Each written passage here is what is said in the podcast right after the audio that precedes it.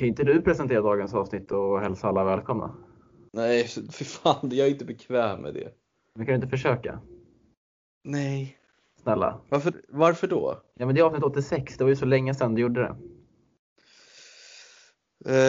Eh, avsnitt 86. Okej, men då får du ta vid sen. Ja, det Och så kan får jag. du, vara, du får ju vara programledare. Jag Du kan ju bara det- fråga mig, ja, nej jag kan vara programledare genom hela avsnittet men du kan ju bara presentera avsnittet sen kan du ju fråga hur jag mår liksom och sen har vi en konversation som kommer flyta på. Okej, ni kan testa ett in, en inledning. Känner jag att det inte är bra, då får du göra det. Mm, ja, ja. Okej, kan jag göra det när jag vill. ja, var att starta.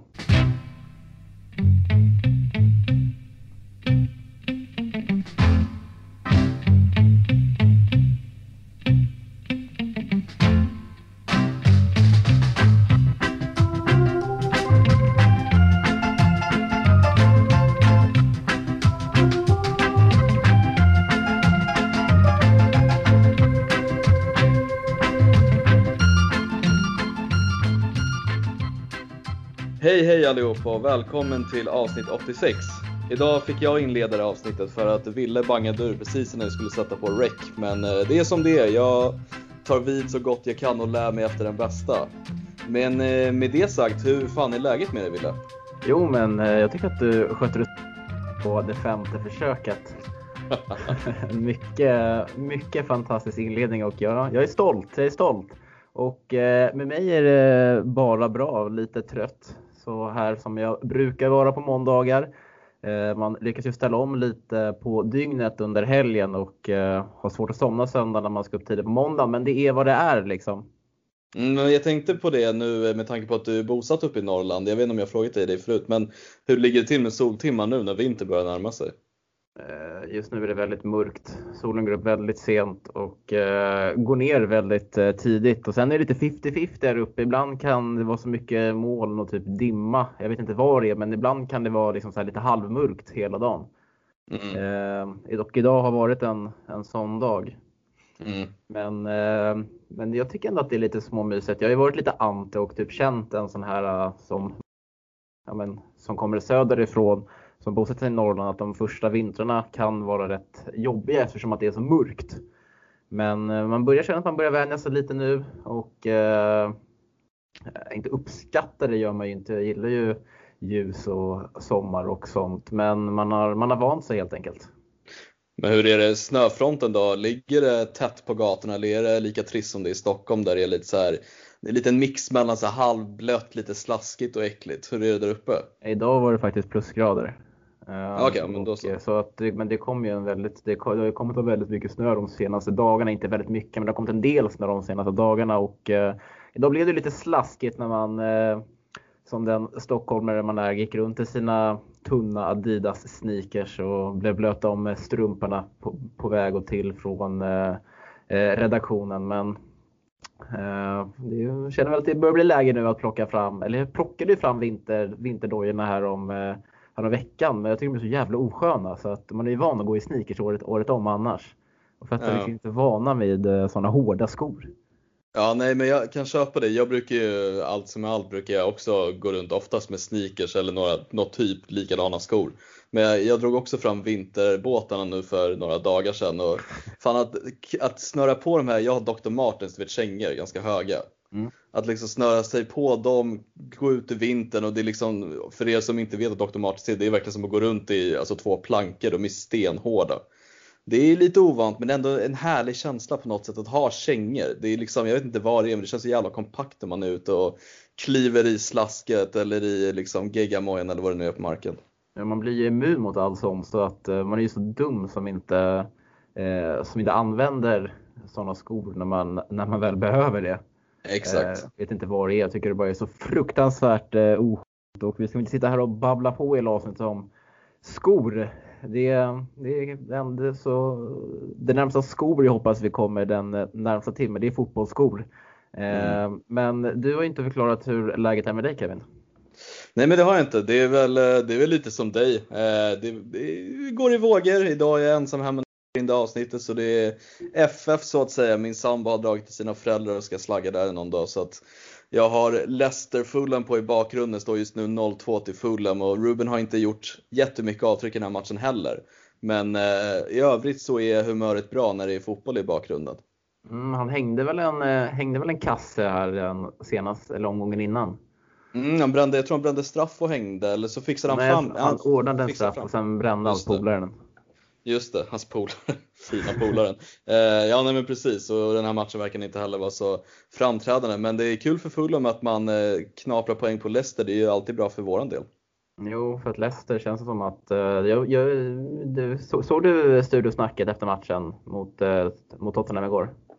Nej, inte, alltså inte helt ut. Vad, vad sa de för något? Nej, men jag bara reagerar lite på det där som att det känns som att eh, det man läser och det många säger är ju att de säger att oh, men Chelsea Tottenham och Liverpool kommer dra ifrån liksom och sen kommer City eventuellt hota bakifrån. Men sen var det med, började Erik Niva gå in lite på att han inte alls är lika säker på det och att man har ju ett, ett Wolves, man har ett Leicester, man har ett United som plockar poäng och, eh, eh och att det inte ens är säkert liksom att eh, ja, men Chelsea ens hamnar på en topp 4 placering. Så, mm. Och det är ju ett jävla getingbo tabellen just nu i toppen. Det är många lag som fortfarande har eh, som är där och hugger eh, bland de första platserna. Man kan inte ta, någonting, ta ut någonting i förskott. Även fast man har ju suttit här och ändå nämnt Chelsea som klara ligasegrare i ett par avsnitt.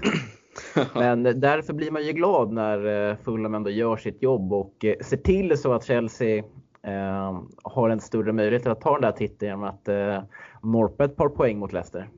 Nej men så är det ju verkligen och ändå någonting jag tyckte Erik Niva sa som var bra är ju att det är ett getingbo den här säsongen överlag tänker jag. För att så här, jag har ändå magkänsla, Chelsea kommer sluta topp 3. Jag vet att du har utnämnt dem till ligasegrar och det är absolut, de har ju en bra chans den här säsongen. Men jag tycker på något sätt att känslan som, som Chelsea har nu, eller som, som jag har när jag ser Chelsea spela, det är i alla fall att det är liksom ett vägvinnande spel mot toppen, tycker jag i alla fall. Och det känns konstigt om man inte skulle vara uppe och fightas i alla fall slutändan. Det ska bli intressant att se. Jag har ju sagt att City kommer kicka pepp under säsongen, men det kanske inte händer nu när han förlängde med femårskontrakt eller vad det var. Nej, det känns ju högst osannolikt att uh, man kommer sparka honom efter det. Det, det skulle vara en uh, extremt dyr, uh, dyr affär att, att, att göra. vad var det jag tänkte säga nu? Jo, men på tal om att du var inne på där att Chelsea har ett väldigt vägvinnande spel. Och om man jämför, om man tänker på alla motstånd, motståndare i Premier League så känns det nästan som att Tottenham och Mourinho kanske är det lag som passar Chelsea sämst att möta just nu.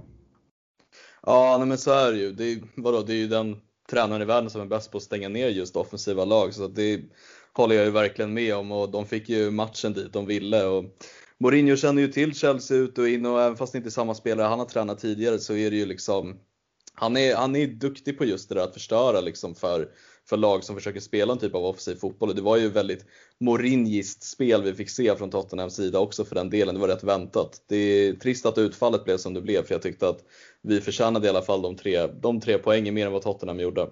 Jo absolut, men det känns också som att uh att eh, Chelsea kan hantera liksom just nu att eh, spela mot ett bra offensivt lag också som Liverpool, Manchester City, Eh, lag som inte är lika, lika försvarsinriktade som Tottenham, Tottenham är för att eh, jag tycker att eh, Chelseas försvar, det ser ju det ser verkligen ramstarkt ut just nu. Mm. Nej, verkligen. Och det, det, liksom, det såg vi även igår. Vart befann sig Son och Kane igår egentligen? Ja, nej, det var väldigt intressant att se för att man fick ju höra så sjukt mycket om att typ Dels hade ju Son och Kane stått för 75% av målen och liksom de Kane hade väl, han är väl uppe i 9 assist eller vad det nu är och 7 mål. Men jag såg inte skymten av dem igår. Nej, Nej det var, de var borta. Sen vet man ju antagligen att Mourinho har gett dem. De fick inte allt för, eh, för fria, fria tyglar igår. Men eh, det är ändå väldigt duktigt av Chelsea och Frank Lampard att ändå stänga ner dem. För det är ju, med handen på hjärtat, så är det ju Premier Leagues hetaste duo just nu. Ja, 100% det är det ju verkligen. Någonting jag tänkte på igår som jag tyckte var jäkligt trevligt att se. Vad har du att säga om Pulisic skägg? Ja, men alltså det var ju lite mini, alltså det var Hazard light. Alltså ja, på ryggen där och uh, det, är så här, det är också när han spelar på, uh, jag kan bara säga det att jag tycker att skägget är fantastiskt. Uh, det kändes inte som att han hade liksom skägget i sig, men han uh, det är nästan Giroud-nivå på det. Lite, kanske lite för ovårdat för att han ska nämnas bland de stora spelarna med bra skägg. Men, ja, men Alltså, ja, jag vet inte, jag tycker det är riktigt sexigt när det är lite ovårdat också på det sättet. Man har ju ändå sett tendenser av skägg på Pulisic med hans håriga armar, kroatiska ursprung. Men han har ju de här generna i sig och det är fint att det kommer fram nu när han har varit skadad, suttit hemma och bara, vad fan ska jag göra för att komma in som en ny spelare nu? Jag odlar skägg. Riktigt bra var det. Ja, men det är kanske det han behöver för att bli lite mer Hazard. För jag tänkte att när man hoppade in där och man, eh, han var liksom i, i den bortre delen av planen när man sitter och man kollar från TVn. Eh, så ser man där, ja, men, längden är väl ungefär lika som Hazard. Det kändes som att sam, samma nummer, nummer 10. Skägget, inte, li, inte så långt hår och eh, sen så kommer när, när han kom in så tyckte jag att han, han, han, han, han inte visa så värst mycket. Men när han väl kom in så tyckte jag att han, man såg att den här spelaren har en potential eh, som många på den där fotbollsplanen inte besitter. Och mm. eh, så var det oftast när Hazard spelade också. Ja, jag vill dock bara, instä- alltså, bara flika in. Svagt skägg på Hazard. Jag vet inte om jag tyckte att det var så jäkla tjockt som du beskriver det. Ett plus på det skägget faktiskt. Nej, ja, ja, alltså det kanske inte var top notch, men han hade ju skägget och det har Pulisic just nu och det är väl där man kan dra den liknelsen. Ja, möjligen.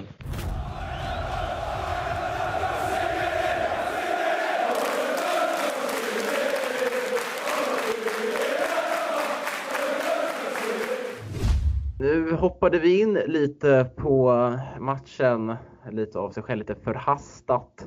Men vi kan väl stanna vid vid den för att eh, det är ju bland annat det som är vår huvudpunkt på dagens agenda. Förutom att vi såklart även ska snacka upp eh, onsdagens möte mot Sevilla och sen har vi lite, inte utfyllnadspunkter, det låter ju så jävla deppigt, men vi har lite andra ströpunkter på dagens agenda som att vi som vi kommer avhandla mellan de här matcherna. Men om vi börjar på vid eh, gårdagen, eller vi fortsätter vid eh, gårdagen på Stamford Bridge. Så nämnde du här Kevin inledningsvis att du tyckte att eh, Chelsea förtjänade de tre poängen. Vill du utveckla det? Absolut, nej men jag, jag tycker ju själv att för vår del så är det två förlorade poäng. Jag tror Tottenham tar den här poängen alla dagar i veckan och liksom, i mitt tycke så tycker jag att vi förtjänade mer sett hur vi spelade och även status på klubbarna och tabelläget och allting för att Chelsea är i en fas där vi liksom ska börja marschera framåt nu mot tabelltoppen det här året och även nästa år. Eh, och jag tycker liksom Mourinho har ju klivit in i Tottenham, absolut gjort det bra. Men det är ju med den här defensiva fotbollen som har gjort att de har kommit väldigt högt upp också. Det är ju inte bara för att de spelar en offensiv vägvinnande fotboll, det är snarare tvärtom. Man har lärt sig försvara väldigt bra istället och det är väl en konstig sätt att göra som, som ett fotbollslag. Men det är ju kanske i det trista månet för jag tycker Chelsea på något sätt försökte skapa underhållning i den här matchen. Jag tycker man gjorde det bra på många sätt. Sen så, sen så är det ju tyvärr effektiviteten som förhindrar oss den här matchen och har gjort det även tidigare. Um, och jag tycker liksom, Bridge ska ju vara vår borg. Där tycker inte jag att vi ska förlora poäng oavsett vilken motstånd det är, om det inte är till exempel Liverpool då. Men mot Tottenham tycker jag att vi ska ha tre poäng. Ja absolut, på förhand så eh, ska, vi ha, ska vi beblanda oss där uppe och nosa på en ligatitel så ska vi vinna mot eh, Tottenham på hemmaplan alla dagar i veckan. Eh, och det är helt med, med dig på och jag tror också att även fast Mourinho var ute och sa lite med det efteråt att han att de inte var nöjda med den här poängen så tror jag ändå att han ändå satte sig på den där eh, bussen tillbaks till norra London med ett eh, litet leende på läpparna. Eh, men jag nämner där att vi har väldigt ineffektiva, inte satte våra chanser. Men förutom den här ändå chanskavalkaden vi ändå hade i början av den andra halvleken med ett par inlägg från höger så var vi inte så värst giftiga och kan man inte vända lite på då att Tottenham kanske gjorde det lite jag gjorde det väldigt bra försvarsmässigt. Hörde du det där? Det var ju någon som bankade sönder i lägenheten bredvid mig här. Ja, fint. Det kom av mig lite. Någon som bankade, bankade sönder och skrek som in i helvete. Och han har gjort det ett par gånger nu. Alltså det kommer lite då och då i veckan. Antingen så förs, förs eh, sig går någonting mystiskt där inne eller så är jag, alltså jag tror att han sitter och gamer och blir alltså fly förbannad när någonting går åt helvete. Det är bara att kliva in, visa vem som bestämmer och skälla ja. ut honom. Ja, men det är helt sjukt för att det, det, han vrålar och bankar och, och har sig. eh, men i alla fall. Eh, men kan man inte vända lite på det att Tottenham gjorde en väldigt bra insats med tanke på att de lyckades stänga ner Chelsea så effektivt som de gjorde? Jo, nej men självklart ska väl Tottenham ha sin, eh, tyvärr kanske sin, eh, sitt beröm för den här matchen också, absolut. Och det är det jag menar med sen Mourinho har tagit över så har det ju skett en förändring och man får väl ge det till dem. Sen så tycker jag liksom att vi, vi har ändå tillräckligt många chanser som är halvchanser som, som man ska kunna göra mål på om man är mer effektivare som lag. Vi kommer komma in på vilka spelare som har haft vilka chanser men jag tycker liksom i efterhand att vi har skott som är väldigt farliga, vi har ändå hörner, vi har frisparkar och sånt som vi bör förvalta bättre. Sen så har vi ju vissa spel som inte tycker gör en jättebra match. Jag tycker inte Ziyech gör någon jättevidare match. Vi har, eh, jag kunde tycka till exempel att eh, Eh, Timo Werner inte var jättebra den här matchen heller. Eh, det är väl lite så här, jag vet inte om det är trötthet också. Vi har spelat sjukt mycket matcher nu på den senaste tiden med princip samma lag, bara att vi roterar lite på innermittfältet. Så att eh, det är väl en kombo av trötthet och ett bra Tottenham den här matchen som hindrar oss från att vinna. Absolut, absolut. Men jag kände bara att eh, om, man, om, man, om man kikar på de lägena vi skapar så tycker jag bara att eh, det, det verkligen spelar bra, det verkligen tar oss till lägen eh, som ett lag. Det är som jag precis nämnde i början av den andra halvleken. Men sen har ju Mason Mount ett eh, riktigt farligt skott. Men det är inte för att Chelsea spelar bra utan för att det är att han gör en eh, fantastisk individuell prestation. Och eh, Girouds läge på övertid är ju för att det är lite slarv i Tottenham försvar. Jag tycker inte att eh, Chelsea hotade så värst mycket. Men alltså, det var inte tudelad för att eh, vi satt ju och gafflade lite om det i vår, eller gjorde vi det, i våran eh, tråd på, ja. Ja, lite våran, på Facebook, att, eh, Facebook Messenger där att eh, minst en av de tre, de där tre inläggen ska ju resultera i ett mål. Ja, exakt. Och det var väl även lite Mattias Byman som inte är med oss det här avsnittet var också lite inne på att är Giroud frisk och spelar den här matchen, eller frisk kan inte ha skadat, spelar han den här matchen så har vi i alla fall en, två kassar. Och det kan jag väl köpa till viss mån. Det här är ju en matchbild som passar honom perfekt. Eh, sen så som du säger, Mount har ju ett skott, Juris gör en jättebra räddning på det men jag vet inte, på något sätt, jag hade i alla fall en känsla i magen att ja, vi, vi, vi bör kanske ha gjort mål på några av våra halvchanser. För jag, jag fattar vad du menar. Det är inte de chanserna vi har sett i tidigare matcher som är helt solklara, men det är ändå chanser för mig som jag tycker att man ska kunna förvalta om man vill vara med i toppen och fighta. Så det hade ju varit en helt annan känsla att känna att vi har vunnit den här matchen och gjort mål i 83 minuten. Nu går vi 0-0 från Bridge och det tycker jag är lite sisådär ändå. Ja, absolut. Ehm, det gäller att vi, vi måste ju ha marginalerna med oss ifall eh, uh ifall vi ska vinna Premier League. Men jag kände ju lite när jag stängde av TVn, kände jag så här, ibland kan man ju stänga TVn i ren frustration, stänga av, stänga TVn, stänga igen TVn, stänga av TVn i ren frustration. Eh, för att Chelsea har missat så många chanser och borde ha tagit de alla tre poängen. Eh, men jag när jag stängde av eh, TVn igår så kände jag så här, med, så här, ja okej okay då liksom, med. och var inte så värst förbannad och det är ju lite på grund av att uh, Tammy Abraham gör ju en liten sån här eh, med insats. Han mm. uh, visade i mitt tycke återigen att uh, han inte riktigt håller högsta klass och som du var inne på där så hade Ulvi Rod kommit framstormande eller Timo Werner, om han hade spelat centralt tror jag att uh, han hade hängt någon av uh, Tammy Abrahams lägen. Ja, nej men 100% och det tycker jag man får ge Frank Lampard lite kritik för för att om man nu väljer att inte starta med Giroud, vilket jag kan förstå, Tammy och Werner har ju faktiskt haft ganska bra kemi tillsammans. Tammy har gjort sina mål också för den delen. Men om man nu väljer att starta Abraham, man ser att han har missat några chanser även i första och i andra halvlek.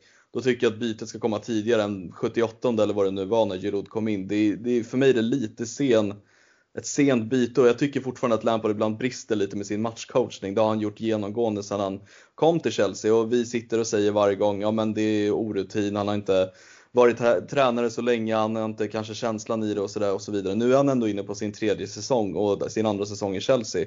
Jag tycker att han borde kanske få till tajmingen i bytena lite bättre för att det, jag tror alla satt och kollade på TVn igår och kände att men det här är en Giroud-match. Det här är en sån här match där, där om vi väljer att gå på tidiga inlägg i en sån här match, då ska Giroud spela i boxen. För att Rodon och Erik Dyer är ganska bra huvudspelare. Abraham är inte den här superstarka forwarden som han kanske ser ut att vara. Han är ganska tanig och svag helt ärligt och är mer kanske en, en måltjuv som luktar till sig målchanser.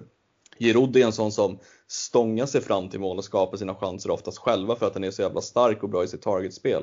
Så att där kunde jag ändå tycka att Lampard ska nog ha lite kritik för att matchcoachingen inte var bättre. Mm, nej, men jag håller med där och framförallt med tanke på hur Chelsea valde att spela för att uh, det var väldigt tydligt där att man ville spela längs kanten och slå väldigt tidiga inlägg. Och, Vad tyckte du om det spelet förresten? För jag gillade inte det alls. Alltså det är väl kanske där Frank Lampard ansåg att vi kommer att ha störst chans till att göra mål. Eh, har väl ingenting emot det egentligen utan man kanske måste anpassa sig lite eh, efter sitt motstånd samtidigt som vi vet att vi har, en, eh, vi har egentligen tre inläggsfötter som är av eh, högsta klass. Reece James, Ben Chilwell och eh, Hakim Ziyech. Men då ser man ju gärna att vi har en eh, forward eller ett par offensiva mittfältare som kan göra rusningar in mot eh, mitten av eh, Tottenhams straffområde och verkligen möta de här inläggen. Tam Abraham försökte ju med det, men eh, det blev ju aldrig riktigt bra. Eh, så jag har Nej, ingenting men... emot det liksom, men det, kändes, det kändes inte som att vi hade rätt spelartyper längst fram för att spela på ett sådant sätt. Ja, men jag håller med dig, men tycker inte du också att det har någonting att göra med Lampards matchcoachning? För att jag tyckte redan efter första 45 att okej, okay, vi ser att Hakim Ziyech inte har sin dag. Han tappade sjukt mycket boll, passningarna satt inte och långbollarna satt verkligen inte på, på någon spelare. Reece James och Ben Chilwell hade bra inlägg men Tammy Abraham missade x antal chanser. Han kom inte in rätt i duellerna för den delen heller. Jag kände redan efter första 45, okej okay, jag fattar taktiken men det här verkar inte funka. Uppenbarligen så har inte Abraham sin dag och Sears hade inte sin dag. Då är vi ju bara i Chilwell och James som vi kan slå de här inläggen i. Då borde man kanske spela mer efter backen och utnyttja istället Timo Werners löpkapacitet. Försöka ställa liksom frågetecken till backlinjen och röra om lite. Det är väl lite det jag kände direkt med Lampards match, matchcoachning som också har med det här att göra, är lite konstigt. För att ja, inläggsspelet, jag gillar ju det också, men inte i den här matchen för det funkar inte. Nej, uh, jag vet inte. Ja. Se, om, om Hakim Ziyech eh, kanske har en väldigt dålig dag, är det inte bäst då att han istället för att kanske försöka ta sig förbi sin motståndare, att han fokuserar på att eh, jobba lite med inläggen istället? Jo men det var väl det han gjorde i princip hela matchen. Vad jag fattar, alltså vad jag tyckte jag såg så var det ju det var inte många en mot en dueller som han försökte dribbla och gå utan det var ju mest för att vika in med vänstern och slå ett inlägg vilket han gjorde hela matchen och det ledde ju inte till någonting till slut. Och det är ju inte bara Ziyechs fel utan Abraham tycker jag hade det lite svårt mot mittbackarna och sen ofta också så här Timo Werner i boxen är ju inte speciellt lång, Sears och matar inlägg. Kovacic kanske ska in till straffområdet eller Mason Mount, det är inget alltså så superlånga spelare. Då är det Abraham vi har där uppe. Jag, bara tyckte, jag tyckte bara att jag kände det så tidigt att det var så mycket inlägg, så mycket hörnor. Det hände ingenting. Varför byter man lite typ av spelstil och försöker kanske använder sig mer av passningsspelet och spel efter backen eller mer djupledsspel. Absolut. Jag tog fram lite medan vi satt och pratade lite här så multitaskade jag lite och tog fram lite, lite statistik. Mm. Eh, och eh, antalet gjorda mål på huvudet. Och eh, då har Tammy Abraham han har två mål, eh, eh, två nickmål i Premier League och båda kom förra säsongen mot Wolves och Aston Villa. Och kollar man på Oliver Giroud så får man ju scrolla en jävla massa för att eh, kunna räkna ihop alla. Om man då tar med mm alla till Arsenal. Det är, ja, men det är ungefär en eh, 8-9 per säsong liksom. När han mm. har fått rimligt med speltid. Mm. Och det är liksom, jag vet inte, jag, jag, bara, det kändes som att alla verkligen såg att det här funkar inte, varför tar vi inte in Giroud tidigare? Jag vet inte, jag bara kände att det behövde få ut lite kritik på Lampard för det, för jag tycker att där, där borde man vara tidigare ute, för då tror jag att matchbilden hade varit annorlunda. Då tror jag faktiskt ärligt talat att vi hade vunnit matchen. Mm. Eh, ja, och Lampard var väl ute och eh, snackade lite med det förra veckan också om att han kommer att, inte han garanterar väl inte, men han sa att Giroud kommer att eh, få en del speltid här framöver. Så det var kanske igår han skulle ha haft det. Eh, man har ju känslan att hade han haft eh, en 10-15 minuter extra i benen så hade han nog, nog satt det läget han fick på övertid också. Mm, absolut. Eh, men Kevin, vem var din man of the match? Alltså, du hade ju spelat betyg på svenska fans och eh, utnämnde Mason Mount. Står du fast vid det? Ja, det men jag, valet och kvalet mellan Thiago Silva och Mason Mount för min del i alla fall. Jag tycker Mount hade väl kanske inte den absolut liksom bästa offensiva dagen som han har haft i tidigare matcher, men när Mount kanske inte gör poäng eller gör mål så står han alltid för en arbetsinsats som jag verkligen gillar. Jag tycker att han har blivit väldigt lik, inte väldigt lik, men det är lite drag. Jag tycker att han påminner om lite Kovacic i spelstilen, vinner mycket boll. Han dikterar tempot väldigt bra, han fördelar bollar väldigt bra, han transporterar bollen väldigt bra. Och jag tycker att man får det här även fast Mount inte kanske räcker till i sista tredjedelen. Han hade ett vasst skott som jag tyckte var väldigt bra och jag bara tycker liksom att han, han har haft en väldigt uppåtgående form nu på senaste tiden. Och ser man till förra säsongen så är det väl han och James, tycker jag i alla fall, som utvecklas mest just nu den här säsongen. Jag tycker att han ser fantastisk ut just nu. Du tyckte inte då att det var Kovacevic eller Kovacevic som, eh, som var man of the match? Nej men jag, jag, tyckte, jag tyckte såklart Kovacic också var bra. Han hade ju sin, sin typiska, vad ska man säga, den här uh, ta bollen från ena planhalvan till motståndarnas planhalva och liksom trycka sig förbi motståndarna. Jag älskar att se det. Men jag tyckte ändå på ett sätt att jag tyckte Mount bidrog lite mer. Kovacic har ju det här liksom bollvinnandet i sig och sin transportsträcka för liksom så här, ta bollen från våra straffområde till motståndarnas. Men utöver det vet inte om jag tyckte att jag såg så mycket mer av honom. Nej, jag bara tänkte att han blev framröstad på Chelseas sociala medier eh, som, den, eh, som man of the match igår bland eh, supporterna. Eh, det är alla Mount-hatare. Ja, jag får oförtjänt mycket kritik med som Mount. Själv satt jag på lunchen här om veckan och, tyckte, och pratade med lite kollegor och sa att det var helt sjukt att uh, min största idol i, uh, inte livet kanske, men en av mina största fotbollsidoler är fan yngre än mig själv. Han heter Mason Mount och är född 99. du svingade den du. Ja. Det är fint. Det är fint. Det är dags kanske. Är, beställer jag en tröja inom, inom den närmsta tiden så kommer det garanterat stå Mount nummer 19 på, på ryggen. Eh, själv, jag tycker också att Mount gjorde en eh, bra insats. Men eh, jag tyckte att eh, Reece James var jävligt fin den här matchen igen. Ja, det är mm. min man of the match. Tycker att han eh, stänger ner sin kant väldigt bra. Han släppte, som det, släppte lite i, eh, mot slutet av andra halvlek där det hettade till lite när Tottenham gick till anfall. Men i första halvlek så var det ju ja, i princip helt stängt när eh, Reece James var, var där. Samtidigt som jag, jag tycker att han Fick inte så mycket att göra offensivt i den första halvleken men eh, den var riktigt fin i den andra när han följde med upp i anfallen och eh, levererade i vanlig ordning några högklassiga inlägg. Och, eh, vi, behöver inte, vi, vi går inte in på det än, men vi måste, vi måste förvalta dem mycket bättre än vad vi gör. Mm. Så Reece James var faktiskt min man of the match igår. Och så var det ju såklart eh, jävligt roligt att Christian Pulisic var tillbaka. Hade inte spelat sen den, jag kollade upp det igår, den 27 eller 28 oktober borta mot eh, Krasnodar. Eh, var tillbaka, fick inte så mycket boll, lite inne på det, men han blixtrade ju verkligen till tycker jag när han väl fick eh, lite utrymme att eh, jobba på. Så är det. Tyckte han hade ett pickt inhopp och var ändå inblandad i några grejer under sin korta tid. Bland annat där inlägget när Jurist var ute och hängde lite tvätt och Aurier han precis emellan med sin panna. Eh, jag tycker också att han på något sätt, man ser en så stor skillnad och tydlig skillnad när Pulisic spelar och Werner inte spelar som ytter. Det är liksom det här raka spelet vi ofta liksom efterfrågar för, alltså hos våra yttrar som, som vi inte riktigt har när Pulisic inte spelar. Eh, och jag tycker att det, det blir en annan dimension. Jag bara hoppas och liksom håller alla tummar som finns att han får hålla sig skadefri nu för att det, vi har varit inne på det tidigare, det är oroväckande med mycket muskelskador. Och, eh, han, såg, eh, han såg pigg ut. Man får ju hoppas att han startar nu i nästa match mot Sevilla. Mm, man får skynda långsamt igen. Man får se om han är redo att, eh, att starta. Eh, men om man skulle starta tror jag att man nog kommer plocka av honom efter 60-70 minuter eh, oavsett vad det kommer stå på resultattavlan för att men nu måste man vara lite försiktig med honom när det här tuffa, tuffa spelschemat kommer. Mm. Men jag tycker att vi kan väl avsluta och stänga ner, stänga ner den här matchen ändå med att det var lite positiv och fan, lite förlorarmentalitet nu kommer jag på. Jag tänkte säga att vi ska vara jävligt nöjda med att vi bara förlorat en match under inledningen av säsongen. Det ska vi fan inte vara nöjda med. Nej, nej men det, jo men alltså så här, sett till ändå, jag tänkte ju att vi skulle haft en mycket längre transportsträcka i början av säsongen än vad vi skulle ha. Och de första matcherna kändes ju ändå verkligen sisådär men nu har vi liksom gått som tåget och inte förlorat på x antal matcher och vunnit det mesta. Så att jag vet inte, det är klart att vi kan väl känna oss besvikna med en förlorad match, men jag tycker ändå vi ligger bra i tabellen nu och det gäller bara att vi inte åker på de här liksom SA-15 borta torskarna. Det är ju de man inte vill åt nu. Jag vill ju att vi hellre ser att vi tampas liksom åt de absolut bästa och kanske vinner de matcherna. För nu har vi ju United-matchen som blir 0-0, Tottenham-matchen 0-0 och sen ska vi ju möta de största lagen och då vill jag kanske att vi plockar lite poäng där för att vi ska vara med och tampas på riktigt.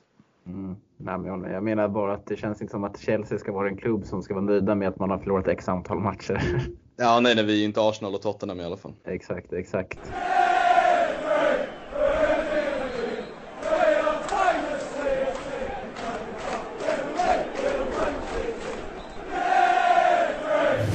Eh, ska vi vända blad till någonting som kanske är lite tråkigare, nämligen våran eh, succémålvakt Kepa Arrizabalaga som vi betalade en eh, jävla massa pengar för sommaren 2018 och eh, som du skrev Kevin sitter på en av de högsta lönerna i klubben men eh, fortfarande fast, fastklistrad på bänken med all rätt.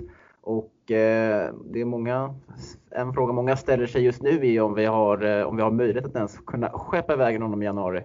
Vad tror du Kevin? Ja, nej, men, nej, men jag, det var ju det jag satt och, när vi skulle göra den här agendan satt jag och tänkte bara, alltså är det någonting vi behöver prata om? Så bara, ja men Kepa, det var länge sedan det pratades om honom i podden och det är alltid negativ bemärkelse, vilket det ska bli nu också. För att jag blir ändå så här, vad gör vi nu i januari? För att troligen, det enda vi kan göra är att låna ut honom. Men han sitter på en så fruktansvärt hög lön och i liksom en pandemiekonomi, hur får vi egentligen någon klubb som är villig att betala ens 50% av hans lön? Jag, vet, jag vet, inte. inte. Vad han sitter på som det rapporteras om? Det är väl upp mot 190, 190 000 pund i veckan tror jag. Ja, jag men, Ja men någonting sånt där och jag menar alltså spanska klubbar vet jag går på knäna. De flesta brittiska klubbar gör väl också det för den delen så jag ser inte heller varför något brittiskt lag skulle låna in honom så det är väl typ Spanien, Italien, kanske Frankrike. Men alltså det är liksom, det är så stor skillnad på Premier League-löner och vissa löner hos kanske de lagen i mittenskiktet i Spanien, Italien, Frankrike så jag tror inte något lag kommer ha råd att ta den lönen. Och så här, vi har väl egentligen råd med att ha honom på bänken men det är så jävla onödigt att sitta med de pengarna. Då kan vi lika gärna ha Willy Caballero som andra målvakt för Kep, han är ju bara en utfyllnadsspelare just nu. Han kommer ju inte peta Mandy på något sätt. Nej, det är en, eh, det är en klurig situation som eh, Marina Granovskaja och i den övriga ledningen har framför sig. Eh, inte helt säker heller på att vi har, har den möjligheten att kunna låna ut honom med tanke på att han sitter på en, på att, jag tror inte det är som du säger, det är, en, det är tuffa tider ekonomiskt. Jag tror inte ingen klubb är villig att ens betala hälften av hans lön. Samtidigt som att visst, man kanske kan göra Kepa Arrizabalaga en, en tjänst att låna ut honom rätt billigt under våren för att få speltid. Men samtidigt är man inte heller så jävla sugen på att göra det. Alltså, vad händer om till exempel Mendy eller Caballero går sönder? Ja, då blir det ju mm. Peter Käck som får snöra på sig skorna och eh, tejpa fast vantarna tänkte jag säga och eh, ställa sig mellan stolparna eller sätta sig på bänken. Eh, jag jag tror att även fast eh, hur mycket eh, gott det har talats om att Peter Cech verkar vara i så bra form på sociala medier och utåt så tror jag inte att det är en situation man, man vill hamna i utan det är bara en extrem nödlösning, nödfall. Och det kanske är ett nödfall att man har planer på att låna ut Arrizabalaga i januari och har förberett sig väl genom att registrera Peter Cech. Ja men så är det. Och det är bara, ska bli intressant att se vilken klubb det är det handlar om. Drömscenariot för mig är ju att han lånas ut eller säljs och att man värvar in någon kanske billig andra mål för jag tänker också att äh, Caballero är ju verkligen till åren nu. Jag menar han är ju äldre än vad Peter Cech är och Peter Cech är ju liksom vår typ av tekniska direktör vilket är lite ironiskt. Så att på något sätt hade jag väl ändå kunnat se att vi skulle kunna värva in en andra målvakt som kanske inte är cup till något lag. Och ja jag vet inte, det är en jäkligt svår nöt att knäcka. Är inte det ändå lite dyrare att man ska värva in en till målvakt? Ja men där snackar jag inte om att vi ska värva in någon 20-åring som har en dunderpotential eller en, liksom, en, en spelare som kanske är ordinarie i Southampton eller Brighton eller någonting utan jag snackar verkligen om en målvakt som kanske är andra målvakt i någon klubb. Det, de pengarna har vi ju råd att lägga ut. Jag snackar ju inte om en målvakt för typ 300 miljoner. Jag hämtar Ben Hamer. Vad fan sa han nu för tiden? Fina, vet du vem vi ska ta tillbaka? Ross Turnbull. Ja, han har ju varit Champions League. Det är klart vi ska ta tillbaka Ross Turnbull. Ja, fina, fina, fina Ross Turnbull. Nej, men jag tänker, men... Huddersfield just nu, Ben Hamer. Han är kvar där. Ja, men jag, men jag tänker något sätt, Fraser Forster till exempel. Har ändå, ändå liksom... Ja, låter ändå dyrt. Nej men det är inte så jävla dyrt. Alex McCartney är ju ordinarie Southampton. Fraser Forster är andra målvakt och i vissa fall tredje målvakt. Har ändå spelat i Celtic, fan med att Barca gjorde en jävla dundermatch. Varit ordinarie Southampton, har hamnat lite fel, McCartney har tagit chansen. Alltså jag menar liksom, det går ju att hitta de här andra målvakterna på något sätt. Eller värva någon från Championship som är ordinarie där. De är inte så sjukt dyra att lösa det. Det går ju liksom att hitta en andra målvakt. Jag vet inte fan. Jag vet inte, jag tror, jag, tror eh, jag, jag hör vad du säger, men jag tror inte att det är på, te, på tapeten att Frälse kommer hämta in en andra Nej. målvakt. Det är ju min drömscenario bara. Men... Eh, på tal om spelare då, som vi har eh, betalat väldigt mycket pengar för men som inte riktigt har blommat ut i Chelsea så börjar jag faktiskt bli lite orolig för Kai Havertz. Nej men sluta nu! Ah, jo, jag börjar bli lite det. Alltså, Vad är du orolig för? Berätta! Jag vet inte, det känns alltså... Jag har ju såklart inte gett upp hopp på Kai Havertz utan han eh, kommer ha minst den här säsongen på sig att bevisa att han var värd varenda krona och säkert flera säsonger därtill. Men det känns på något sätt att visst han har haft corona, han hoppade in eh, igår igen. Han hoppade, gjorde ett inhopp mot Rennes också i tidigare i veckan. Eh, men jag tycker inte att han har visat, alltså även fast han kanske behöver så anpassa sig till ligan, komma in i den engelska fotbollen, ny klubb, så tycker jag ändå att många spelare som man kan applicera det på, de har ändå blixtrat till under vissa stunder i specifika matcher. Och jag tycker att Kai Havertz inte har gjort det i någon match eh, under, in, alltså under inledningen av säsongen. Visst, man kan hänvisa till att han gjorde ett hattrick mot eh, Barnsley ligacupen, men det var Barnsley liksom. Mm. Utöver ja, det så har han inte gjort, no, han inte gjort någonting. Alltså han har inte ens, det, inte, det finns inte, typ du kan inte ta ut fem sekunder ens från någon match där han liksom, där man, där han får en att tappa hakan. Nej, alltså absolut, jag hör vad du säger. Sen är jag inte redo att skriva av honom och jag vet inte om du är det heller. Nej, absolut delen, men... inte. Jag bara börjar bli orolig. Ja, men det är väl klart, det är all rätt att vara orolig. Det är ju liksom skador har det ju varit, det har ju varit sjukdom och det är ju en anpassningsperiod. Men jag, jag tror ju på ett sätt att får han bara hålla sig frisk skadefri så tror jag att han kommer ha en liten, kanske en transportsträcka in liksom. Men det är på något sätt så tror jag ändå att Lampard kan nog få ut det man verkligen ser honom. Alltså jag tänker det känns så konstigt att köpa spel för närmare än en miljard och med den statistiken han kommer från i Bayer Leverkusen så Ja, men du kan inte prata i de här termerna, då blir fan jag nervös. ja, men jag vet inte. Alltså, det är såklart, det här är ju ingen spelare som man, vi har bara som vi har som Chelsea blomma ut här mot slutet av förra säsongen, utan det är en spelare som man har scoutat väldigt noga de senaste två åren. Ungefär så att eh, man har ju dunderkoll på honom. Eh, så man borde ju inte vara orolig, men Alltså det finns ju ändå många exempel på spelare som har lämnat eh, för, för dyra pengar men inte riktigt blommat ut i den klubben han, eh, han kom till. Och vi har ju ett riktigt bra exempel på Kepa Arrizabalaga redan i mm. Chelsea. Eh, och jag börjar fundera, alltså det, för, det, för att det finns ju liksom så här, det finns, det finns en del spelare ute i Europa som är men, helt fantastiskt bra i sina, i sina men, i klubbarna som de har kommit fram i. Men sen när de väl tar steget ut till en större toppklubb så låser det sig helt. Mm. De får verkligen inte ut det. Och eh, Kai Havertz, det är, liksom så här, det, det, det, är inte en spelare som får mig att tro att oj, den här grabben sitter på värsta psyket. Utan han känns lite mer åt, lite mer åt Veklinghållet. Eh, i det spontana intrycket som jag har fått av honom hittills. Jag vet ja, men, och det, Nej men och jag köper det, men det är också det jag stör mig på allra mest med Kai Havertz. Att jag tycker att dels så behöver han ju bygga upp muskler. Han är lång som fan men han har liksom ingen kroppslig fysik på något sätt. Han springer runt som en vandrande pinne och det stör mig jävligt mycket. Och sen så har han ju liksom, man ser nästan honom aldrig le, aldrig vara arg, aldrig vara ledsen mm. utan det är liksom samma trötta uttryck hela tiden. Och auktoriteten på honom, eller pondusen tycker jag inte heller existerar utan jag tror bara att han behöver kanske få sig en rejäl jävla tackling eller gnabba mot någon så att han liksom kommer in i det på riktigt och håller huvudet högt liksom. För jag kunde ändå se lite så videos på, på Kai Havertz när han stod och gnabbade med människor i Tyskland. Jag känner bara att han behöver tuffa till sig. Han sig engelska, man kan inte gnabba på riktigt. Men alltså tyskarna har ju ändå underskattat engelska numera och jag tycker ändå Kai Havertz har ändå helt okej engelska men nej, jag vet inte. Ja, nej men jag tycker både Werner... Thank you! Nej men eh, jag tycker bara både Werner och Kai, man har inte sett så här sjukt mycket gnabb från dem. Man vill ju ändå se dem tugga lite.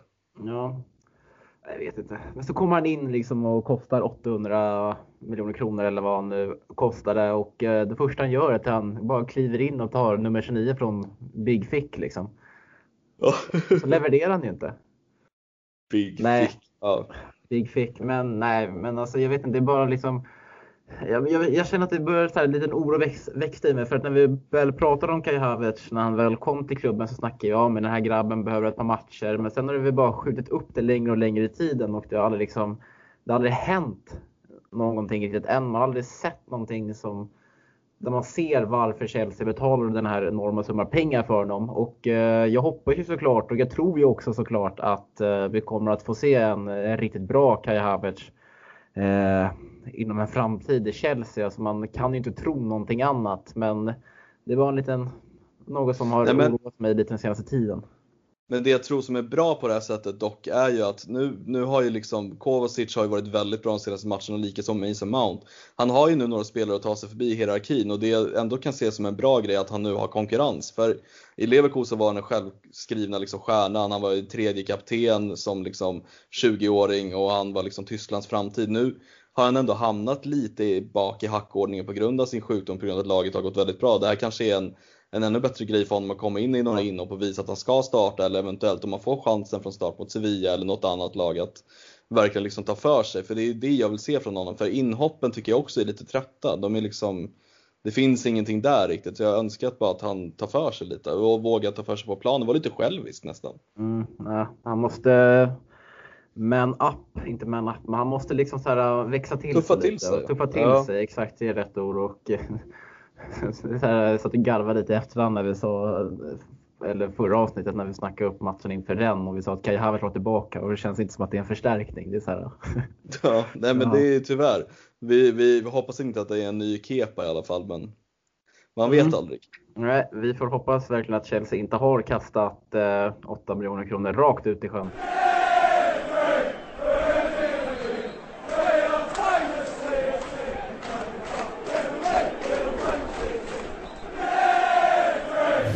Vi utlovade i förra veckans avsnitt att vi skulle från och med det här, den här veckan eh, köra Declan Rice-kollen. Men det blir lite svårt eftersom att det inte har hänt så mycket samtidigt som att West Ham spelar senare ikväll och då har vi eh, vikt ihop mikrofonerna för det här avsnittet. Men du har ju lite andra silly-nyheter som du har snappat upp Kevin. Ja, nej, men bara nu lite så här snabbt och hastigt på Twitter kunde jag ju se i alla fall att eh, Chelsea ska enligt eh, AS, nu vet inte jag exakt vad det är för tidning, men eh, enligt dem i alla fall så ska vi vara i pole position för att signa Alaba som, som på Bosman-övergång som det så fint heter, free transfer och det är väl lite så här anmärkningsvärt. Det har ändå varit rätt mycket rykten om Chelsea och Alaba nu ett bra tag. Eh, och uppenbarligen så, så verkar det ha havererat rätt mycket. Jag såg att Kevin Bade varit ute många gånger och delat tyska uppgifter om att Alaba inte kom överens med Bayernledningen om kontraktsförlängning och i bakgrunden till varför han inte gör det ska det handla mycket om dels lönen men också positionen han får spela på. Han är ju i grund och botten en innermittfältare och det är där han trivs bäst. Han spelar oftast där i Österrikes landslag. Men han får ju spela mittback eller vänsterback och han flyttas runt rätt mycket. Ehm, så det är väl där det havererar lite och det är ändå lite intressant för att David, alltså David Alaba för mig tänker jag direkt som en av världens bästa vänsterbackar som kanske har ja, men till åren inte riktigt varit den spelaren som han kanske en gång var, den här liksom offensiva vänsterbacken, utan nu mer en defensiv pjäs. Men att ha honom på innermittfältet ändå är inte helt fel. Samtidigt är det väldigt tjockt hos oss, men det är ju en jävla bra chans att signa någon gratis. Ja, eh, det är en, eh, inte för att jag har följt David Alaba eh, väldigt särskilt noga förutom Bayern Münchens matcher i Champions League så är det en världsklasspelare och kan man norpa han på en free transfer eller dock kräva en del i sign-on så kanske man bör, bör göra det. Det är sån här, det är sån här den chans man inte kan tacka nej till som till exempel när Kolbeinn Sigthorsson blev uh, available för Gnaget här i, för något år sedan. Ja, men, alltså, att, du ens, att du ens drar upp det här i CSS podd är det värsta jag har hört. Ja, men det var lite, med lite ironi. Men eh, absolut, det, det, är inte direkt. Alava det är en spelare som det är svårt att tacka nej till. Men eh, jag tror liksom att det är bara lite spel för galleriet att han ryktas till Chelsea och jag tror inte att även om Chelsea kan vara i pole position så tror jag inte att Chelsea är så värst intresserad av att plocka in David Alaba samtidigt som vi vet ju att vi har hans agent Pini Sahavi som har eh, väldigt eh, täta kopplingar till Roman Abram, Abramovic och har ju funnits, eh, ja, väl har haft tät kontakt med honom ända, ända sedan han blev intresserad av fotbollens Abramovic. Så jag tror att det mest handlar om det att eh, Sahabi egentligen utnyttjar sina kontakter i media och media drar slutsatsen att eh, då att Alaba kan vara aktuell till Chelsea. Jag vet inte. Nej, nej men så är det verkligen. Men om man tänker så här, om vi säger att scenariot blir då att Alaba skulle skriva på för Chelsea. Vart hade du helst velat se honom spela? Eller har, känner du att du har för lite koll på honom för att säga? Alltså, för lite koll och för lite koll. Alltså, jag vet ju vad det är för spelare. Jag vet ju om att han eh, var ju en, eh, som du säger, en av världens bästa vänsterbackar. Har inte sett så mycket med dem i Champions League och sen några matcher med Österrike där han har där han framförallt spelat på det defensiva mittfältet. Eh, och det är klart att han är en spelare som, det är en spelare som sticker ut i mängden. Det är såklart att han gör det. Eh, men jag kan liksom inte riktigt svara på vad jag skulle vilja ha honom i dagens Chelsea. Nej, fattar. Eh, vill, har inte jag faktiskt ingenting att tillägga om David Alaba? Eh, om inte du nej, det, väl nej, men det, nej, men det är inte så mycket mer generellt sett på Silly-fronten heller. Det är någon eh, 18-åring, nej, får se. Ja, det är någon så engelsk under 18 år spelare som heter Matthew Bondswell som spelar för Leipzigs ungdomsakademi som ryktas till Chelsea också. Startade sin karriär i Nottingham Forest som sägs vara uppe på radarn men ingenting mer än så. En liten shoutout kan vi väl dock säga till eh, den här eh, fantastiska 16-åriga talangen som spelade för Chelseas U18-lag som heter, ska vi se, Jude Sonops Bell som mm. spelade sin första match för U18-laget. Vet du vad han gjorde direkt? Nu var det där fyra, målet. Ja, med fyra mål i en och samma match. Imponerande. I sin debut som 16-åring för U18-laget. Det är ändå ganska fint att se. Mm. Ja, men det är jävligt fint. Det, det har vi någonting att stå på tillväxt. Exakt. Mm. Då, då, då har jag två saker som jag, vill, som jag vill tillägga som jag tänkte på här om dagen i helgen. Mm. Jag satt och scrollade igenom Chelseas akademilag på hemsidan och kollade truppen. Mm. Tänkte, och, det, då, och då slog två tankar mig. Eh, den första är, hur fan har det gått för Javier Mbuyamba? Har du koll på det? Skadad. Skadad. Uh, Okej. Okay. Uh, ja, men han har inte spelat typ någonting fattigt som har haft en jävligt svår muskelskada. Mm. Eh, men sen även när jag vet, scrollade igenom klubbens U18-lag så tyckte jag det ändå var väldigt kul att se att det ändå är fem spelare från Skandinavien sen som har tagit plats i Chelseas U18-lag. Vi har ju målvakten Lukas Bergström från Finland. Och sen har vi faktiskt två till, eh, två till finnar i akademilaget. Mm. Vi hade han Alexi, Alexi Heino och så var det någon jäkel till. Någon, någon Tärnäjärven eller något sånt där. Eh, Tairinen. Och sen hade vi ja. då såklart eh, våran älskade Edvin Andersson och sen eh, norrbaggen Brian Fiabem, Fiabema. Brian Fiabema. Han, han kan vi lägga till har gått riktigt bra för han har ju börjat till och med spela för U23-laget och gjort mål där. Ja, men då så. Eh, och det, jag vet inte, nu ser inte, kommer inte jag ihåg åldern exakt i huvudet, men han är väl typ 17 tror jag han är. 16-17 eller något sånt där. Han var född februari, den 16 februari 2003 så att han fyller väl 18 nu då i februari. Mm. 17. Och han, ja. och han har faktiskt gått riktigt starkt i U23-laget. Jag tror att han har gjort så här tre mål på fem matcher eller något sånt där. Och ofta, jag trodde han alltså främst var en vänsterytter men har spelat anfallare. Gjort det riktigt bra faktiskt. Så att uh, vi får hålla lite ögonen på norrbaggen. Kan det vara den nya John Karev? Eh, absolut. Det kan väl eh, till och med vara så att han tar Christensens plats som den enda skandinaven i Chelseas A-trupp. Mm, vi får se. Men det, blev, det var lite kul bara att när, man, när jag kollade igenom truppen där och hittade nog så många skandinavier. Eh, och är man mer intresserad av det så eh, gå in på Chelseas hemsida. Det finns en liten beskrivning också av varje junior om man vill veta lite mer av dem. Och det är rätt, eh, rätt rolig och intressant eh, läsning. Eh, men ska vi kika lite på eh, onsdagens match mot Sevilla. Och mm. Eh, det är ju känslan här att i den matchen på onsdag klockan 21.00 det avgörs om Chelsea kommer ta första eller andra platsen i, i gruppen. Så är det verkligen. För min egna del och kanske för Chelseas del tycker jag ändå att vi bör gå efter första platsen eller vad känner du? Jo, absolut. Eh, ja, det känns som att det är, det är en, en, eh, enkel biljett till, eh, till kvartsfinalen om man lyckas ta eh, första platsen. Eh, mm. Man har ju så extremt mycket bättre förutsättningar när man går in i eh, slutspelslottningen till åttondelsfinalerna.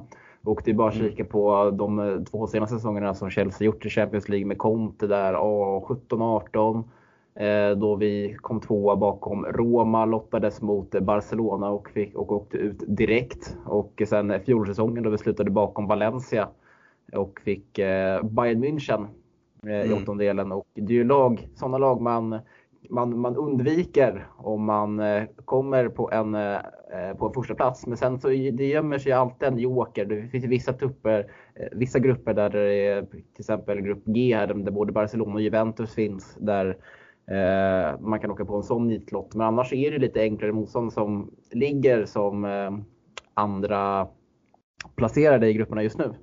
Ja, nej men så är det ju. Jag vet inte, vi, vi kollade lite på vad det, vad det är för motstånd vi kan möta om vi nu skulle vinna gruppen eller komma två i gruppen. Vill du att jag ska dra lite av dem eller? Ja, men kör. För jag tänkte, vinner vi gruppen så som det ser ut just nu i grupperna så är det såklart inte helt fastställt vilket lag det är som vinner gruppen eller inte. Men det här är liksom mot förmodan vad, vad vi tror och hur det kommer sluta. Och som det ser ut nu, de som vinner grupperna i respektive, eh, respektive grupp. Eh, så, så är det troligen Manchester City vinner sin grupp, Liverpool vinner sin grupp. Dortmund och Lazio står på samma poäng så där är det lite svårt att veta. Barca eh, leder ganska överlägset sin grupp. Real Madrid tror jag kommer vinna till sist. Eh, även fast Mönchengladbach har gjort det bra. Inter har ju spelat bort sig där. Bayern München har ju gått rent, kommer också vinna sin grupp. Sen är det ju United, Paris och Leipzig som det skiljer tre poäng mellan alla de här lagen. Så där är också ytterst oklart vilket lag det är som vinner egentligen. Eller kommer eh, eh som, som exakt som vinner sin grupp. Sen så har vi, skulle det vara så att vi vinner våran grupp, då har jag ish försökt räkna ut vilka lag vi kan möta och då är det följande. Då är det Atletico Madrid som just nu ligger tvåa. Mönchengladbach som jag tror kommer sluta tvåa. Porto kommer definitivt sluta tvåa bakom City. Ajax-Atalanta tampas ju nu om andra platsen. Dortmund-Lazio, likaså där. Juventus klara tvåor. Och sen är det då Manchester United, Paris eller Leipzig som slutar tvåa. Så det är ju ändå en ganska, det är ändå ganska bra lag som kan sluta tvåa som vi kan möta om vi nu skulle vinna vår grupp. Jo, men sen man, man, alla dagar i veckan så tar man ju liksom ett eh, Mönchengladbach, Porto, ett Ajax, ett Lazio. Man tar, ju- man tar ju lätt ett, eller lätt, men man, Juve, Juventus under Pirlo ser inte så jävla heta ut liksom. Så man tar ju hellre något av de lagen att eventuellt lottas mot typ Barcelona eller Real Madrid eller Bayern München. Vi kan ju skjuta in Mm. också att vi inte kan lottas mot Manchester City eller Liverpool för att eh, lag från samma liga kan inte möta varandra i åttondelsfinalen utan det blir möjligt först i kvarten. Så det känns som att den här eh, gruppsegern är ju väldigt viktig för att eh, Chelsea ska nå långt i eh, säsongens Champions League-slutspel. Och hur ser läget ut då Kevin i Sevilla? Eh, nej men de går ganska bra tyvärr. De eh, har ju vunnit tre raka nu i ligan, eh, ligger femma just nu, placerar sig där. Eh, på de fem senaste matcherna så har man vunnit tre och förlorat två. Eh, och som Chelsea har man gått väldigt rent i, i gruppspelet. Det enda laget man har tappat poäng mot är mot oss på hemmaplan på Bridge där det slutade 0-0. Så att eh, det blir ett, eh, ett kul möte för det är två lag i ganska bra form och i skadeläge, vad ska man säga, i skadelägesväg hos Sevilla så är det ändå lite skador och lite covid-insjukna personer. Det är Escudero, Acuna, eh, Bono målvakten, eh, Soso och sen Carlos Fernandes. Alla är borta med skador eller covid-19. Så att det är, status där är lite osäker på vilka det är som kan vara skadefria till matchen mot Chelsea eller inte. Men det, vad jag noterar i alla fall det är att två vänsterbackar är borta hos Sevilla. Så vi får se vem det är de ställer upp med på vänsterkanten där. Annars så ser det ju rätt bra ut. Det, det här är inte heller kanske den mest ordinarie spelarna som är borta heller för den delen förutom kanske Akonia och Soso som jag skulle nog säga är ändå med och kamperar om en plats i startelvan där. Så att eh, det blir ett ganska tufft motstånd på bortaplan. Mm. Ja, Soso känns lite som en, vi snackade om det, som en liten eh, spelarprofil som Sant Maximen. Har han sin dag så kan han vara extremt farlig. Mm, det är skönt att vi slipper honom och den risken att han eventuellt kan glimta till mot Chelsea. Men när man sitter och eh, scrollar igenom eh, lagens trupper så tycker jag på pappret så är det ett lag Chelsea bara ska slå. Men sen på bortaplan i Spanien, ja, det, jag vet inte, det känns inte som att Chelsea har så jävla bra record där. Alltså, Nej, Mm. Atletico borta vann vi för några säsonger sedan och sen var det ju Barca 2012. Men sen minns jag faktiskt ingen vinst borta mot eh, ett spanskt lag. För vi vann ju inte mot eh, Barcelona utan det blev ju lika. Nej exakt och det är lite blankt där för mig också. Det jag noterade var ju som du sa Atletico Madrid-matchen där Morata och Batshuayi gjorde mål men det var länge sedan det kändes som att vi vann på bortaplan men under Lampard kanske det kan ändras. Jag, eh, vi kan väl ändå på ett sätt teoretiskt gå vidare också om vi spelar lika? Eller vad heter det, sluta äta? Jag vet inte hur det funkar. Jag tycker att eh, det är inte exakt, det är inte målskillnad eller någonting som avgör ettan och tvåan i Champions League, utan det är väl individuella möten och mål. Jag vet inte fan, jag kommer ihåg att vi satt och försökte reda ut det ja, men för något år sedan när det var inför sista gruppsäsomgången hur Chelsea skulle sluta etta i gruppen. Och eh, jag har faktiskt glömt bort exakt hur det var. För jag vet att det inte är målskillnad. Och det känns ju jag tror att det är individuella möten. För att Chelsea tappade ju mot, förlorade mot Valencia på hemmaplan men spelade lika på bortaplan. Hamnade på samma poäng för att Chelsea hade bättre målskillnad men Valencia tog ändå gruppsegern. Så det måste vara individuella men, möten. Men då har ju vi bättre individuella möten tänker jag. För dels så har vi bättre målskillnad än Sevilla. Vi står ju på åtta.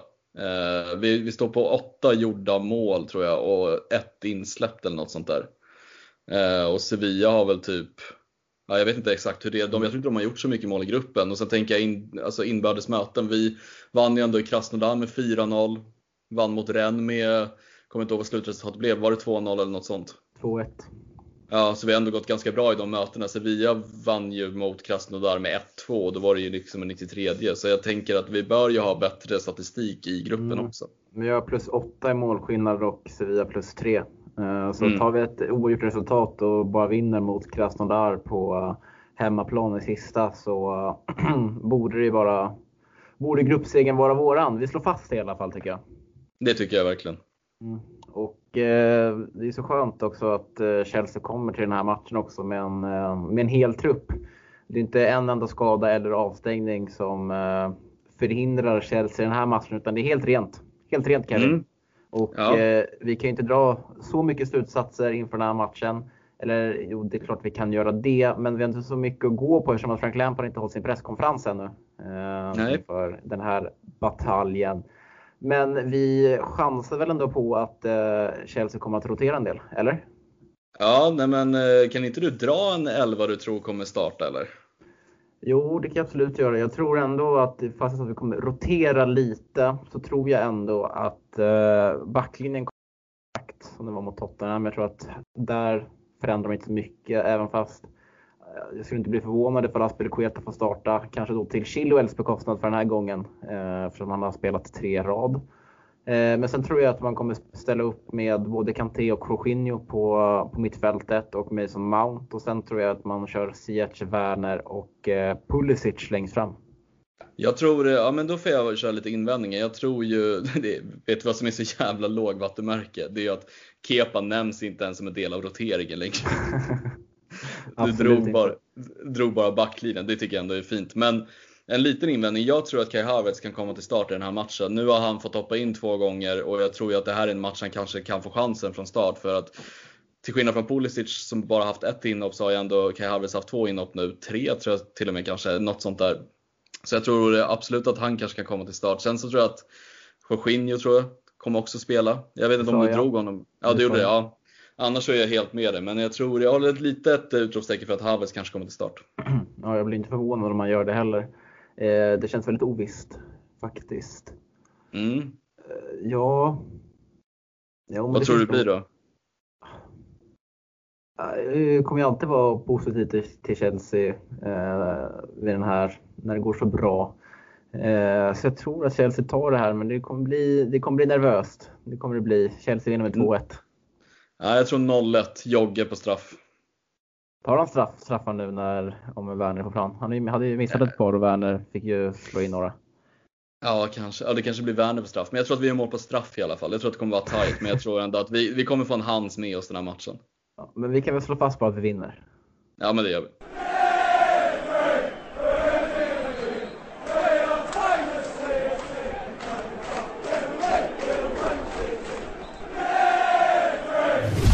Och som vanligt så har det öst in frågor i vår Facebookgrupp CSS-podden och är du inte med i den så tycker jag att du ska bli det. Bara att man går in på facebook.com, skriver CSS-podden i sökfältet och svarar på en enkel fråga så godkänner jag eller Kevin dig att gå med i gruppen. Och eh, vi kastar oss in här direkt med en fråga från Isak Krupic som eh, undrar vilka våra realistiska drömvärvningar till januarifönstret är och varför. Eh, helt ärligt så tycker jag ändå att jag är rätt nöjd med laget nu så att jag har inga önskemål på någon in. Jag tänker väl att om man får välja och drömma, absolut Declan Rice på något sätt, försöka få in någon om man har ekonomin för det. Men annars så hade jag inte gråtit floder om vi inte får in någon. Jag vill ju ha in Nabil Fekir. Nej, det vill jag inte alls. Eller jo, det vill jag. Men det är en personlig favorit. Men han hade inte platsat i dagens Chelsea, tyvärr. Eh, ja, alltså det är, jag tänker lite som du Kevin. Det är väl typ bara Declan Rice just nu som man känner att man vill ha in som en realistisk dröm. Alltså det, det, är, alltså det är en drömvärvning för att man vill ha honom så gärna samtidigt som att den även är realistisk. Ja, så, jag kommer faktiskt inte på någon annan. Nej, det är där man landar. Eh, fråga från Robert Jonsson. Varför inte Hudson Odoi med på bänken senast? Och eh, det tycker även jag var lite märkligt. Jag har inte läst någonting om att han var skadad eller någonting. Men han gjorde ju ändå en, en bra insats och mål mot Rennes. Ja, nej det är märkligt. Jag tänkte inte ens på att han inte var med på bänken överhuvudtaget. Jag tycker det är konstigt när, när Werner kanske går lite på knäna, är lite trött och att han inte får, får ens hoppa in i den här matchen med tanke på att han också är born and raised i London, kanske vet hur det är att spela derby mot lag som är rivaler. Så att, eh, konstigt. Mm. Eh, vad jag tänkte på. Uh, nej, nej, för jag har inte läst någonting att det handlar om skada utan det måste ju bara vara konkurrenssituationen nu när både Havertz och Pulisic tar, uh, tar en plats på den där bänken. Mm. Uh, Rickard Nordström, är CSS Piteå-sektionen den mest aktiva och Chelsea-dedikerade lokala sektionen på, per kommuninvånare i CSS? Ja, kanske. Jag vet ju fyra stycken eh, Piteåbor som, eh, mig inkluderat, som håller på Chelsea och som är med i den här CSS-podden-gruppen. Eh, så du, I Piteå kommun så bor det runt 40 000 så att det är ju en CSS-are per 10 000 i Piteå.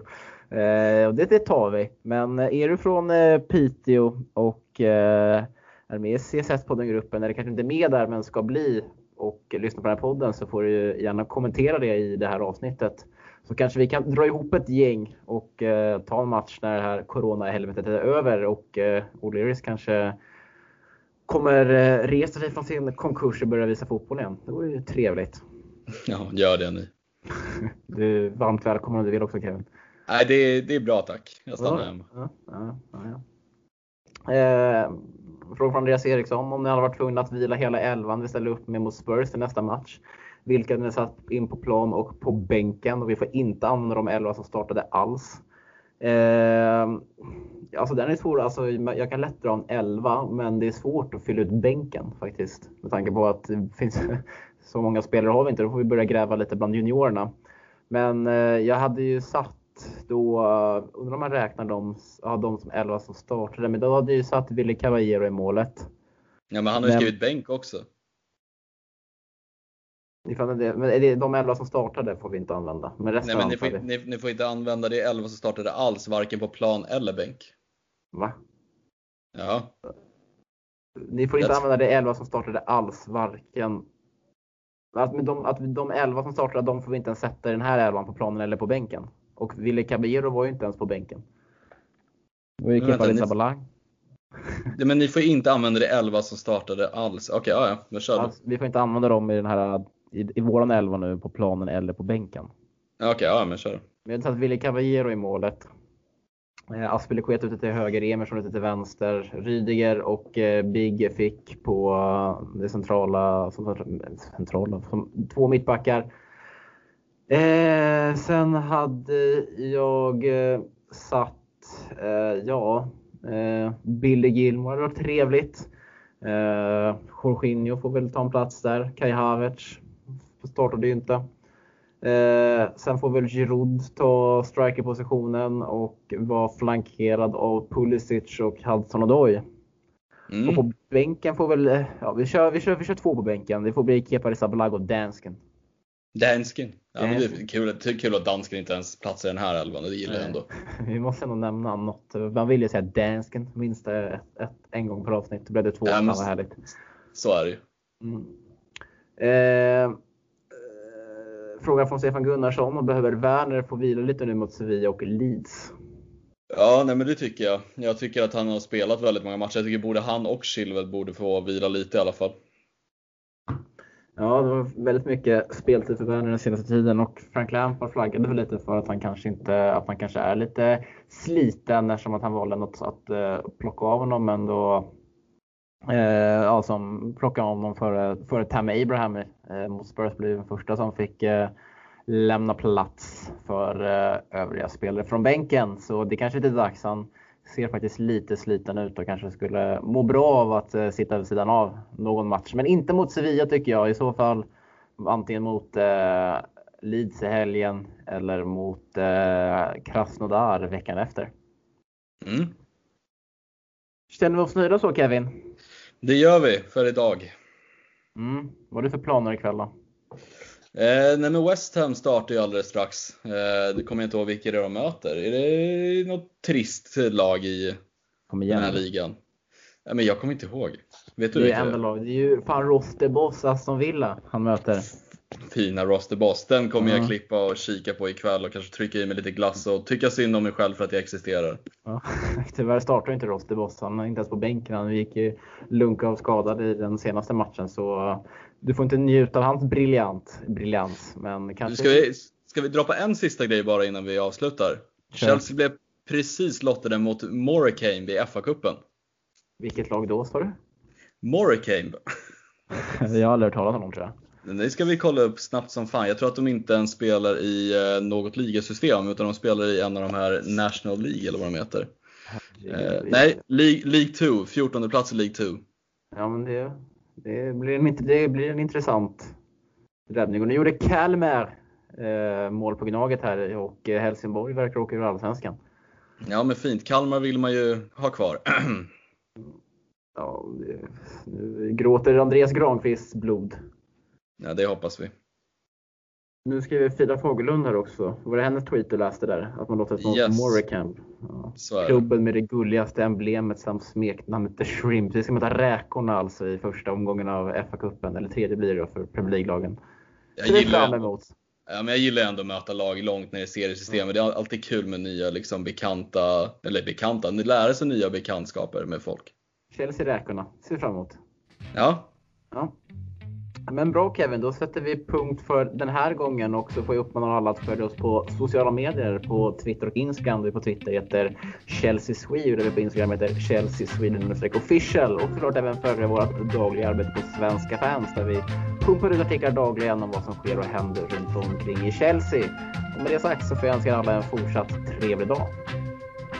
Ciao!